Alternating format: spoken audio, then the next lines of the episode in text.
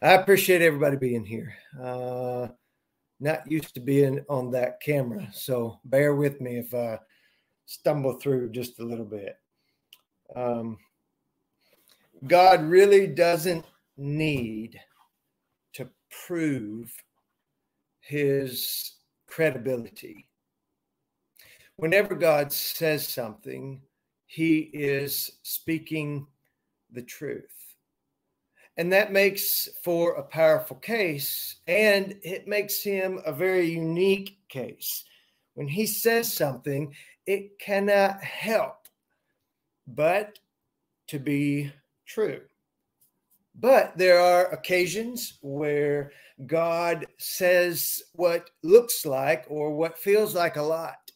And you would think, and I would maybe react, that we would be more guarded about what we say you and I have that tendency to say less so that we don't end up having to be responsible to uh, actually carry through or follow through with what we have said. I've said a lot of things that I wish uh, I had followed through with, but I said them with the intent of following through, but I just didn't do that. And as a result, then when you look at me, my credibility doesn't match what you see in the character and nature of God.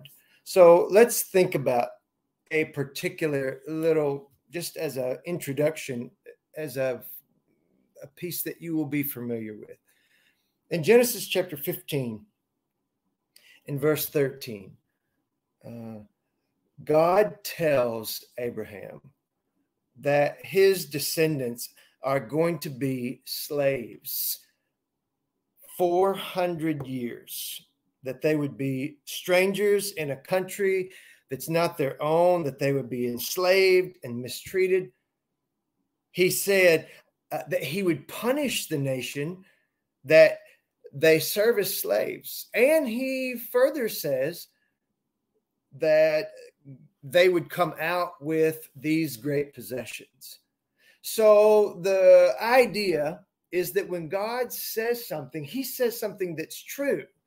But in this particular case, when he says something to Abraham, now because he has added all these details, you and I might think to ourselves, well, he shouldn't do that, or we may not, but that's not how God operates. God speaks and he speaks truthfully. His communication is a visible demonstration of his credibility. And the more he speaks, the more credible he becomes. So let's just take this thought from this example of him speaking this word to Abraham.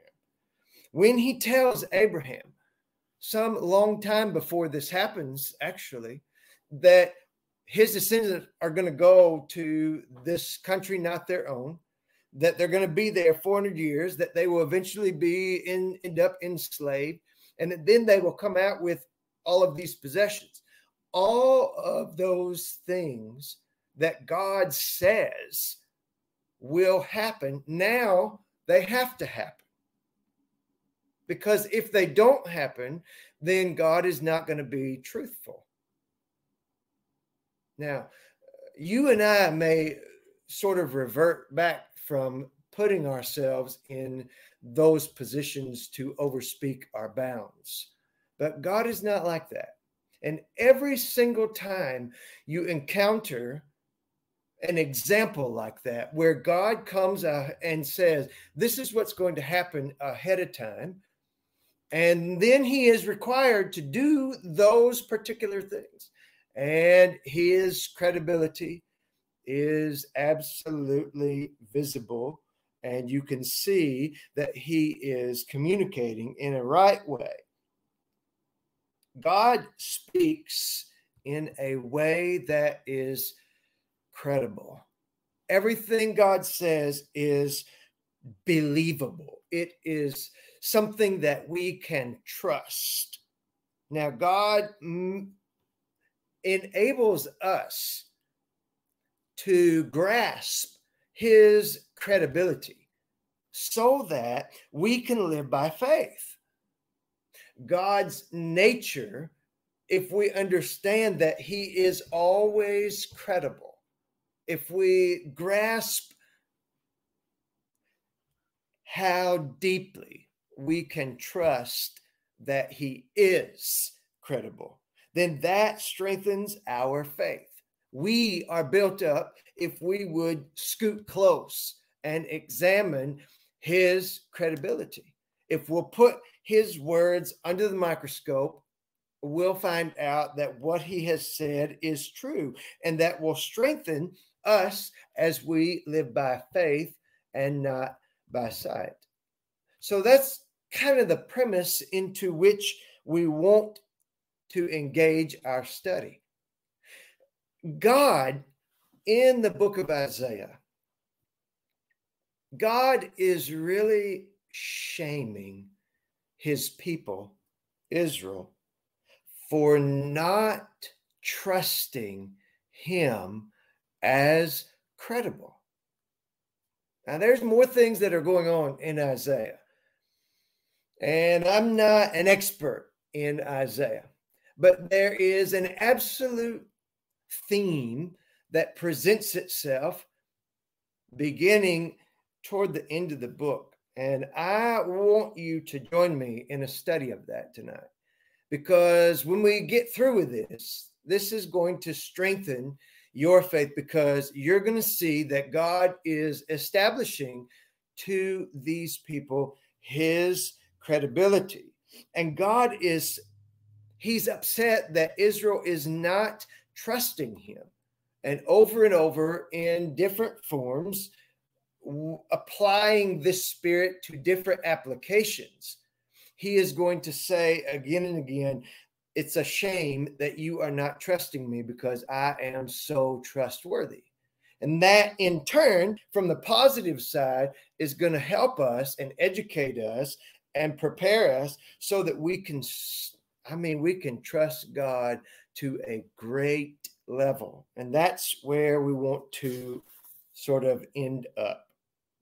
So let's start in Isaiah chapter 44. I would encourage you to get a pen and a pencil and write down these verses because it would help you if you would be able to come back and start in 44 and systematically, progressively move forward from this passage into the next context, into the next context. And I would recommend that you take a symbol, you know, use a square, uh, and leave it open in the middle and use a square and get under the middle of the square and draw a little line about an inch long. That'll that'll indicate to you that there's something in that context and you can use that same symbol at each one of these passages so that as you're turning through the book of isaiah you'll be able to sort of have that immediate visual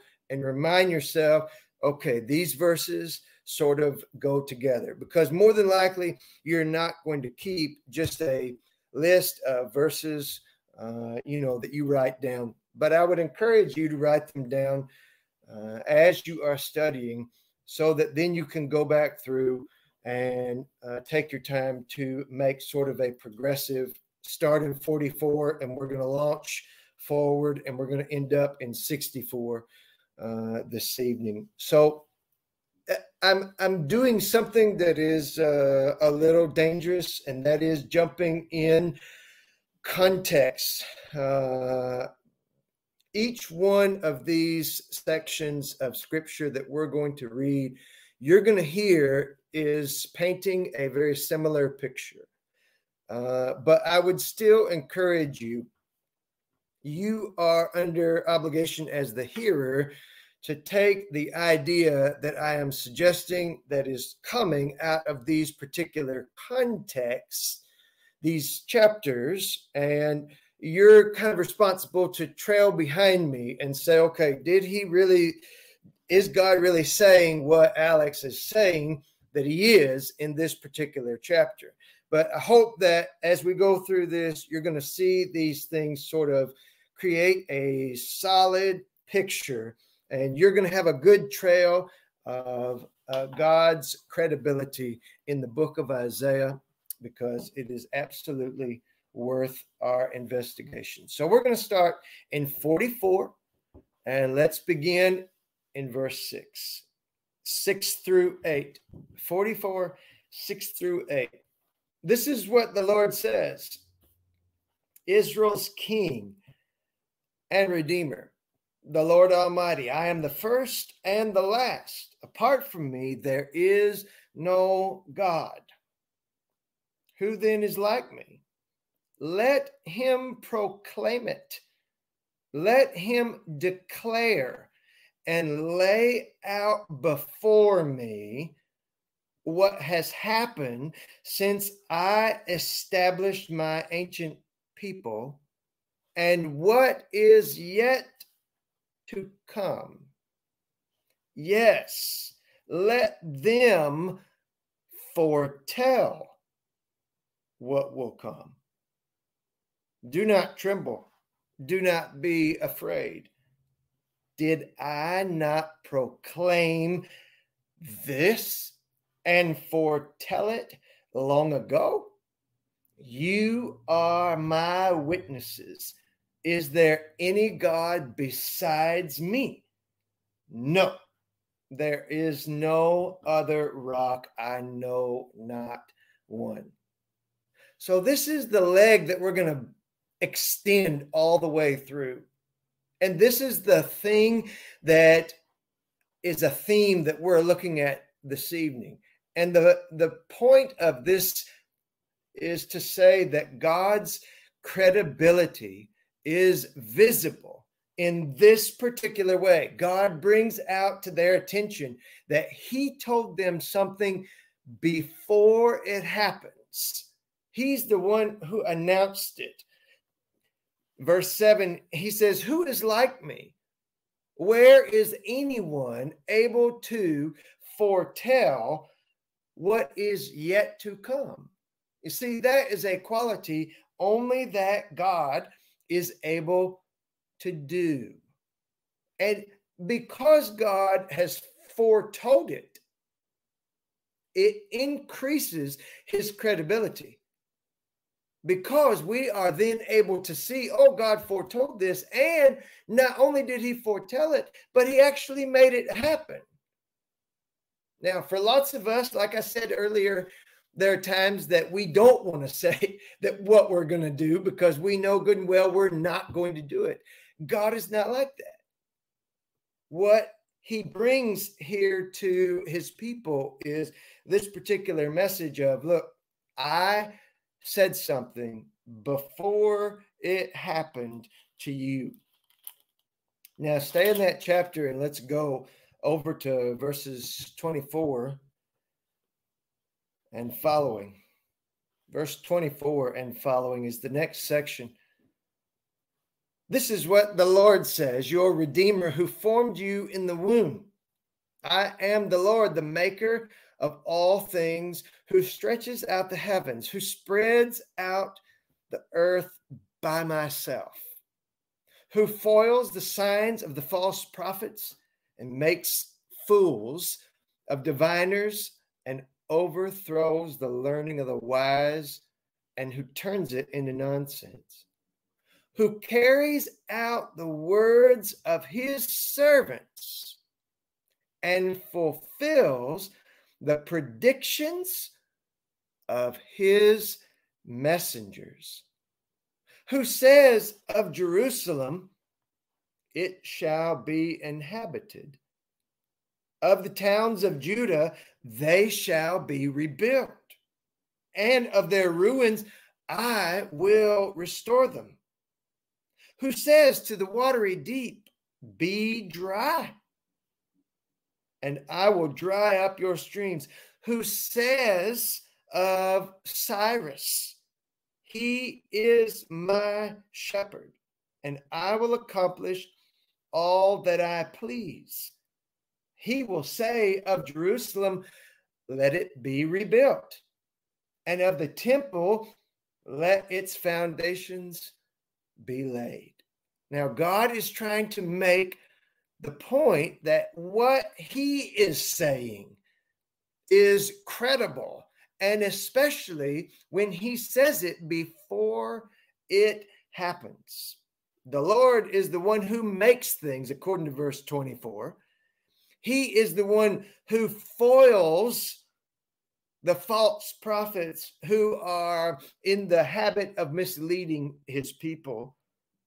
He is the one, God is the one, verse 26, whose servants uh, accomplish what his will is, and the predictions that God makes through his servants, he is able to make those happen. And one of those predictions that he makes happen, go down here to verse 28 and circle Cyrus. Cyrus, he is my shepherd, and he will accomplish all that I please. He will say, Cyrus is going to say, let it be rebuilt. God is saying through his prophet Isaiah, 150 years before the time of Cyrus, who is the king of the Medes. And he is going to send back the people out of captivity back to Jerusalem. And God is going to use Cyrus as an as a tool and an instrument. If you want to mark in your Bible there, you can mark Ezra chapter 1, verses 1 through 6. Uh, and also Ezra chapter 6 and verse 14, just as verses that collaborate the fact that uh, Cyrus is involved in that particular process. But 150 years before that happens, God says, I am establishing my credibility. And the way I'm going to do that is by telling you something that happens before it happens. I'm going to call somebody specifically by name. And and what that's going to do for me is establish my credibility one pile one rock on top of another. One example on top of another and that's what God does. You see into verse 1 of chapter 45, this is what the Lord says to his anointed Cyrus, whose right hand I will take hold of to subdue nations before him and to strip kings of their armor, to open doors before him, so that gates will not be shut. I will go before you and will level the mountains. I will break down gates of bronze and cut through bars of iron. I will give you hidden treasures, riches stored in the secret places, so that you may know that I am the Lord. Watch, the God of Israel, who summons you by name. So God is going on record saying, I am going to call Cyrus specifically by his name. And by doing that, that increases my credibility because I have added to this conversation. I have communicated these extra facts. And when I do that, it just elevates my credibility. Look over into verse 11 of this same chapter now, move to 45 and 11. 45 and 11. This is what the Lord says, the Holy One of Israel and its Maker. Consider things to come. Do you question me about my children or give me orders about the work of my hands? It is I who made the earth and created mankind on it. My own hands stretched out the heavens. I marshaled their starry hosts. I will raise up Cyrus in my righteousness. I will make all his ways straight. He will rebuild my city and set my exiles free but not for a price or a reward. Again, God adds to the communication. And when he adds to the communication, he is just increasing his credibility because now not only can he call Cyrus specifically by name, but he's he gives this little detail that Cyrus will bring back the exiles not for a price or a reward.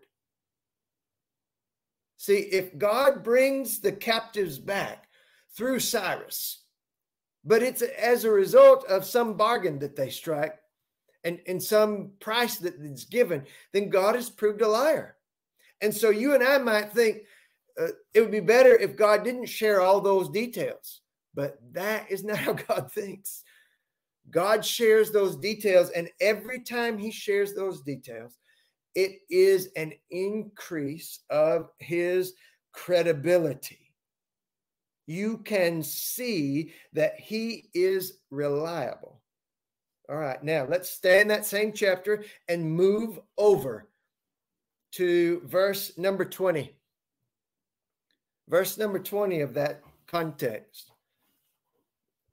This is what the scripture says 45 and 20. Gather together and come, assemble you fugitives from the nations ignorant are those who carry about idol of wood, who pray to gods that cannot save. Declare what is to be. Present it. Let them take counsel together. Who foretold this long ago? Who declared it from the distant past? Was it not I, the Lord? And there is no God apart from me, a righteous God and Savior. There is none but me. Turn to me and be saved, all you ends of the earth, for I am God and there is none other. By myself I have sworn, my mouth has uttered in all integrity a word that will not be revoked. And time and time again, God comes back to this idea that is repeatedly emphasized by what God says. And the point that he is simply making is I have told you these things ahead of time. I have presented this before they happen. And that subsequently is something that is important. If you'll look over into chapter 46 now, chapter 46, a similar content. There are different applications. God is speaking in these passages not always about the same thing. Maybe he's talking about captivity. Maybe he is talking about the destruction of Babylon. Maybe he is talking about the fact that uh, he has revealed these things about how long their duration is going to be or who he's going to use as the discipline of Israel. All these different caveats, but it's all under this same principle, which is I have announced it ahead of time, and it is a theme that runs through the text. Let's start in verse 8, 46 and 8. Remember this, keep it in mind. Take it to heart, you rebels. Remember the former things, those of long ago. I am God, and there is no other.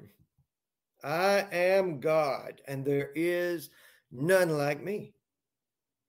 I make known the end from the beginning.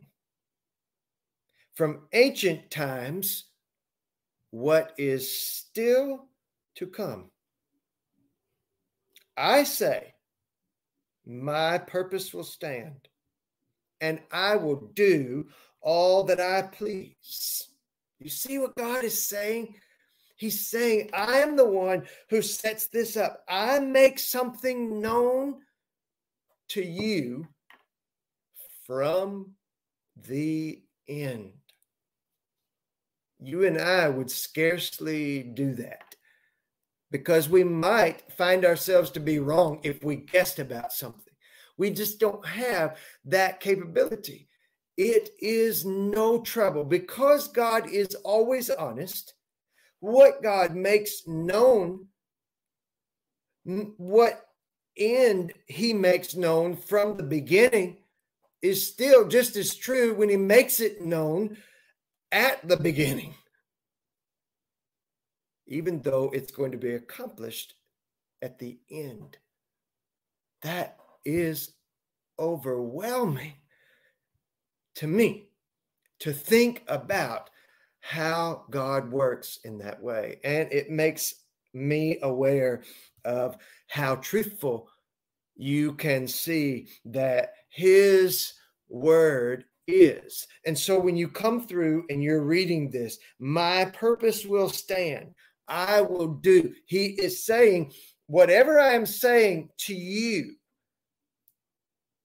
ahead of time is my purpose. Whether it is I'm going to bring you home from Babylon, whether it is I am using Babylon as a tool against you, whether it is Cyrus is going to be the one that sends you home, whether it is that he's going to do that with no for no reward or not at a price, whatever I say, that is my will. And that is what I will accomplish. And that is a powerful picture of God. All right, so let's move forward a little bit into 48. And there's going to be a repeat of this sentiment to Israel. And let's just start in the, the, the text is really one through six. If you're marking marking the passage down. It's one through six. Listen to this, you descendants of Jacob, you who are called by the name of Israel and come from the line of Judah, you who take oaths in the name of the Lord and invoke the God of Israel but not in truth or righteousness. But you who call yourselves citizens of the holy city and claim to rely on the God of Israel, the Lord Almighty is his name. You come across a lot of times in the book of Isaiah where that expression precedes a descriptive comment about who God is. The Lord Almighty is his name. Bang. And this is what is said about him. So let's read that now in verse 3. I foretold the former things long ago. My mouth announced them, and I made them known. Then suddenly I acted and they came to pass. Why would God do that? What is he what is he trying to do? For I knew how stubborn you were. Your neck muscles were iron. Your forehead was bronze. Therefore, I told you these things long ago before they happened, I announced them to you. Why, Lord? Why would he do that? So that you cannot say, Oh, my images brought them about.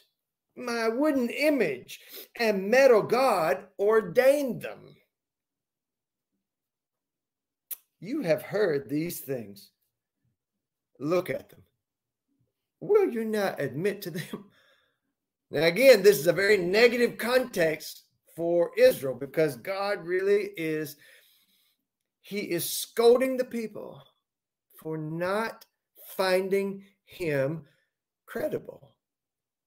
But in the process of that, as God comes and and he is announcing his things ahead of time he is saying that is the very thing that makes me credible because i am able to announce it before it happens. And again and again and again you are seeing this sweet little bridge that's being built in the book of Isaiah, upon which God is standing, whereby his credibility is absolutely going to be unquestioned. And especially in comparison to these false gods, to these, and they are unbelieving people who are consulting a wooden image, who are consulting a metal image that has been made into a God. But God is saying, which one of those? See, I made those announcements so that you could not say, yes, that announcement came from our God the Israelites, the scripture says, has as many gods as they did hills. And they had terrible habits, Israel and Judah both, in this practice. Nevertheless, God is coming and he is saying, part of why I am saying all these things to you ahead of time is so that you can't say that your wooden gods brought that to your particular attention. Now, that is a powerful moment that God is establishing himself. I foretold, verse 3, the former things. My mouth announced them. And again, he is communicating this sentiment that he is the one that is informing them not their gods. Now, that conversation, uh, let's go over uh, to, I'm sorry, let's stay in 48, but let's go over to verse 14. Verse 14. 14 through 16 is another context where this kind of thing is shared again. Come together, all of you, and listen. Which of the idols has foretold these things? The Lord's chosen ally will carry out his purpose against Babylon. Now, see, this is speaking about Babylon. But the point is, is that God is saying this before this happens. And you see that established in verse 15. Which of the idols is this question in 14? But 15 is what really happened. I, even I have spoken. Yes, I have called him. I will bring him, and he will succeed in his mission. Come near to me and listen to this. From the first announcement, I have not spoken in secret. At the time it happens, I am there. And God is just saying, look, even with respect to things that relate to Babylon, I am saying those things. I'm the one that says what's going to happen. I am the one who is able to speak it. And if I speak it, it will be accomplished. And uh, I, 16 is so strong because God is saying, I haven't spoken in secret. In other words, I haven't said these things in some dark corner where nobody could hear me, where nobody could verify, where nobody could could check. God has spoken these things and he has spoken them openly, repeatedly. And through Isaiah, that's one of the ways that he is establishing his credibility is by bringing this up to their attention again and again and again. Let's go over to 52. 52 and verse 5 this is really uh, about their return from Babylon. As I say, I would want you to go back to each one of these chapters and read the context of the chapter, appreciate who is being spoken to and what God is foretelling, because I am sort of skipping in some cases i'm skipping over what god is actually saying but we are trying to lift this singular thought that god is speaking in a way and and he repeats this i'm i'm speaking ahead of time and so in this particular case he is talking about their return and how he is going to deal with babylon in 52, beginning in verse 5. Uh, let's just start in verse 4. For this is what the sovereign Lord says At first, my people went down to Egypt to live. Lately, Assyria has oppressed them. And now, what do I have here? declares the Lord. For my people have been taken away for nothing and those who rule them mock. It's Babylon that God is talking about, declares the Lord.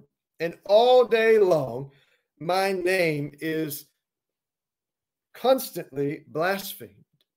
He means among the people of Babylon.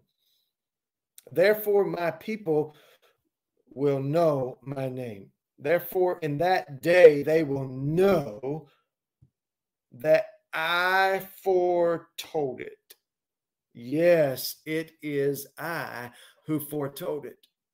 And again, God brings this uh, to their attention. I am the one who is saying what's going to happen in the future. And every time I add some detail, whether it has to do with Babylon or how I'm going to deal with Babylon, whether it has to do with Cyrus and how I'm going to deal with him, whether it has to do specifically with what I'm going to do with my people, how I'm going to treat them, whatever God is on the record for saying, he is going to be credible. His character is he cannot speak anything but truth. Here is just another example of how he is trying to communicate that he is saying these things before they happen. It's it really is uh, a central part of the reading. All right, now let's turn over to another passage that you will know, 55, and let's start in verse 8 and we'll go through 11, 55, 8 through 11. Now, this is a section that most of us will know, but I want to try and uh, share a little, maybe a little connection here. This is verse 8. The Lord says, For my thoughts are not your thoughts, neither are your ways my ways.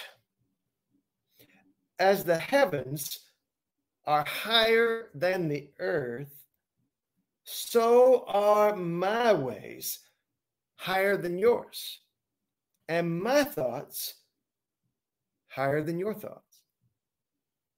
As the rain and the snow come down from heaven and do not return to it without watering the earth, making it bud and flourish, so that it yields seed for the sower and bread for the eater. So is my word that goes out from my mouth. It will not return to me empty, but will accomplish what I desire and achieve the purpose for which I have sent it. Now, we are very familiar with this section of Isaiah, and we understand that there are a lot of applications uh, on the other side of the cross in the New Testament that establish and make room for this, what this verse is teaching. But really, from the context of Isaiah, this would first apply to these things that God is saying, Hey, I told you beforehand. I told you beforehand. I told you beforehand. It wasn't those metal gods. It wasn't that wooden god. It wasn't your astrologers. It wasn't your magicians. It wasn't your false prophets. I told you. I announced those things. I announced about Cyrus. I announced about Babylon. I announced about how you, the people will respond to me. I announced about the discipline. I am bringing all those things to pass.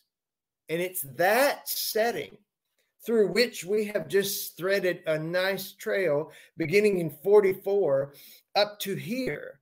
It's that basis upon which then you come this verse my word will accomplish what I desire. Well, what he is saying is these things that he has said before to all of you in the time of Isaiah. Those are the things that are going to be accomplished. His word is not going to return to him empty. It meant that back in 44 and 24 and, and through 28 when he made a promise and he said, I have announced that ahead of time. It applied right here to 55 and 10 and 11 that's where the strength of this argument is coming from is because god has already laid this groundwork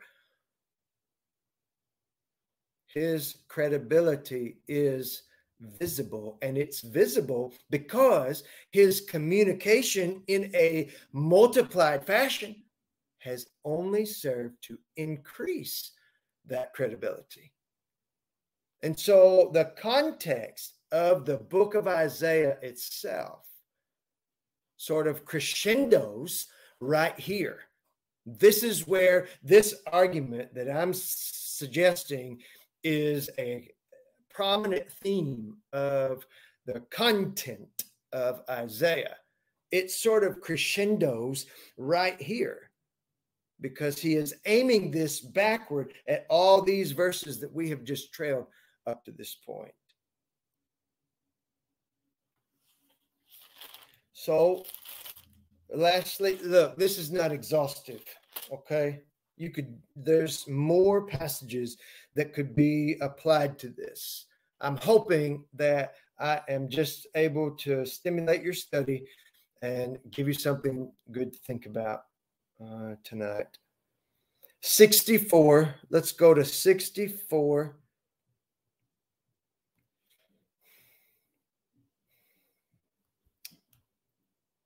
64 and verse 4. This is a this is sort of the conclusion that God is making by saying my credibility is established by saying all these things ahead of time. 64 and verse 4 the scripture says, since ancient times, no one has heard, no ear has perceived, no eye has seen any God besides you who acts on behalf of those who wait for him. You come to the help of those who gladly do right. You remember their ways. God is the only God. Over and over, there is a comparison between himself and what the people were worshiping. They had chosen lots of other gods, and the multitude of those were uh, in their possession and in their practice. And God comes and and he says throughout Isaiah, I am the only one.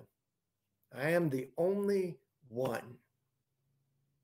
There is no God but me. And the way he establishes that truth is through what we have studied tonight, where you see him say a lot, where you see God say more than you and I would be comfortable in saying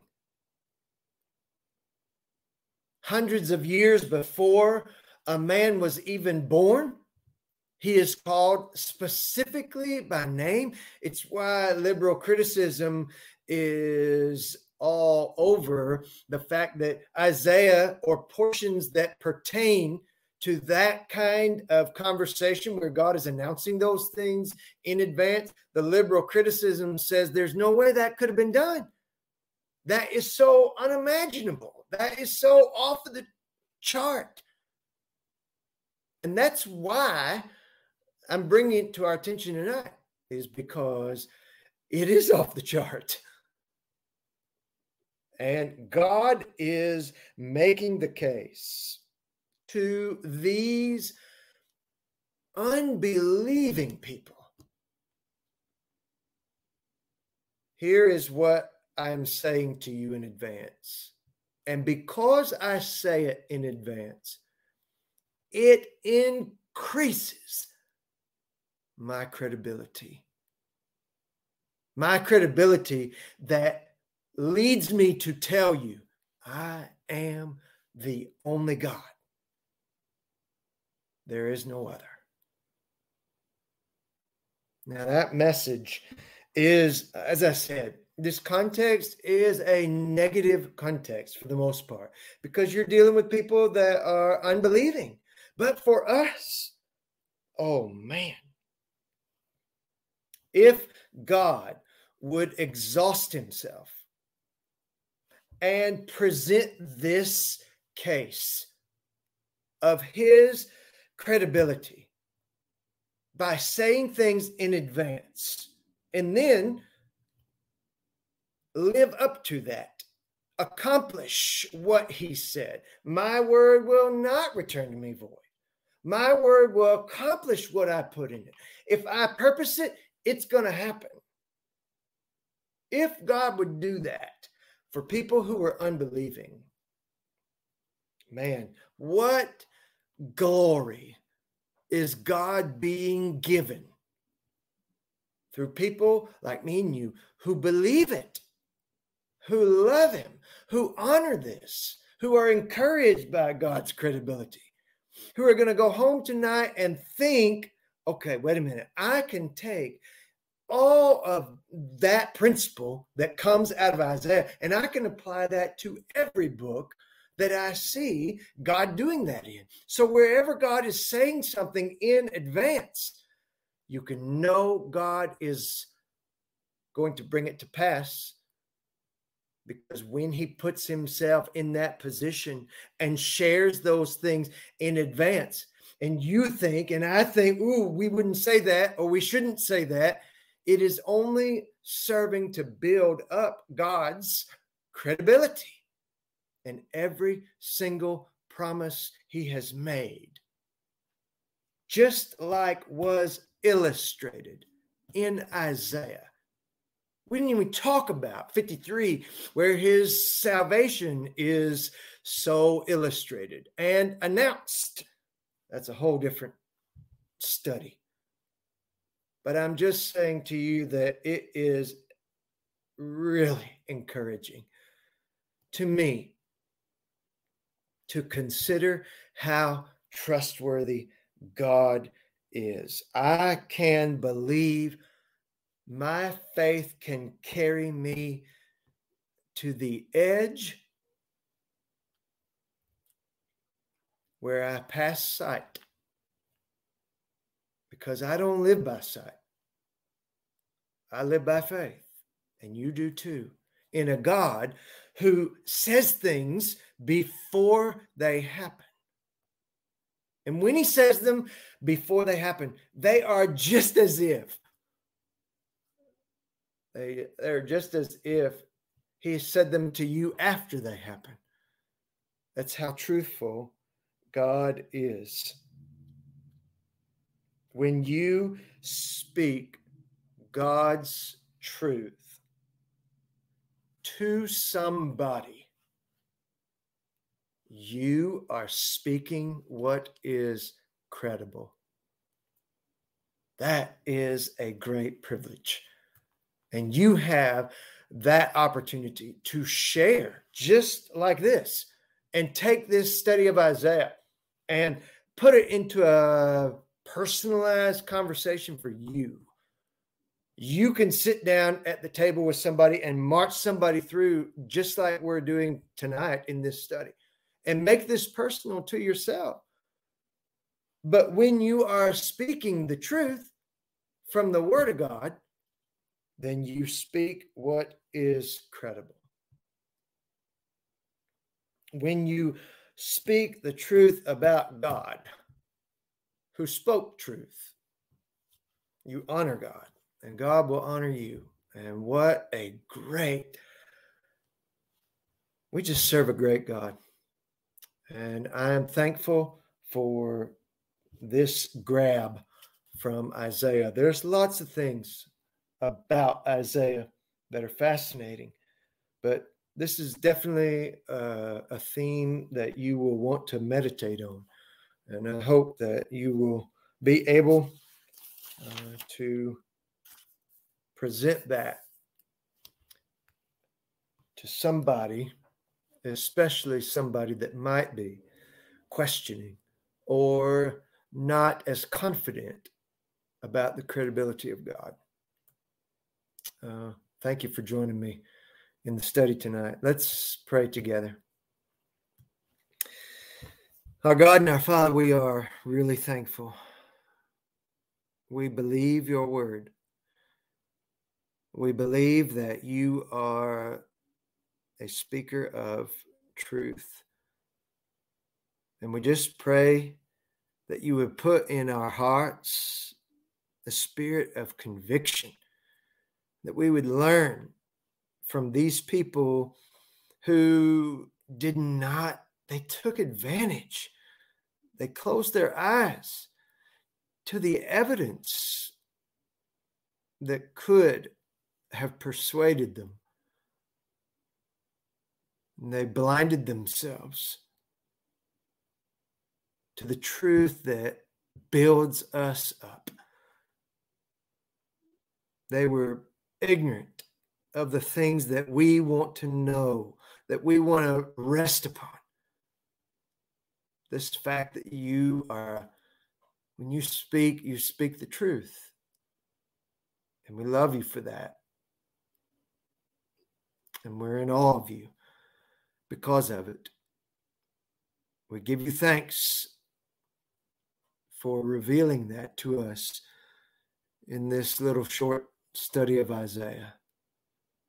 Encourage us, God, that we might follow your ways and that we might trust you completely. Through Christ's name we pray. Amen.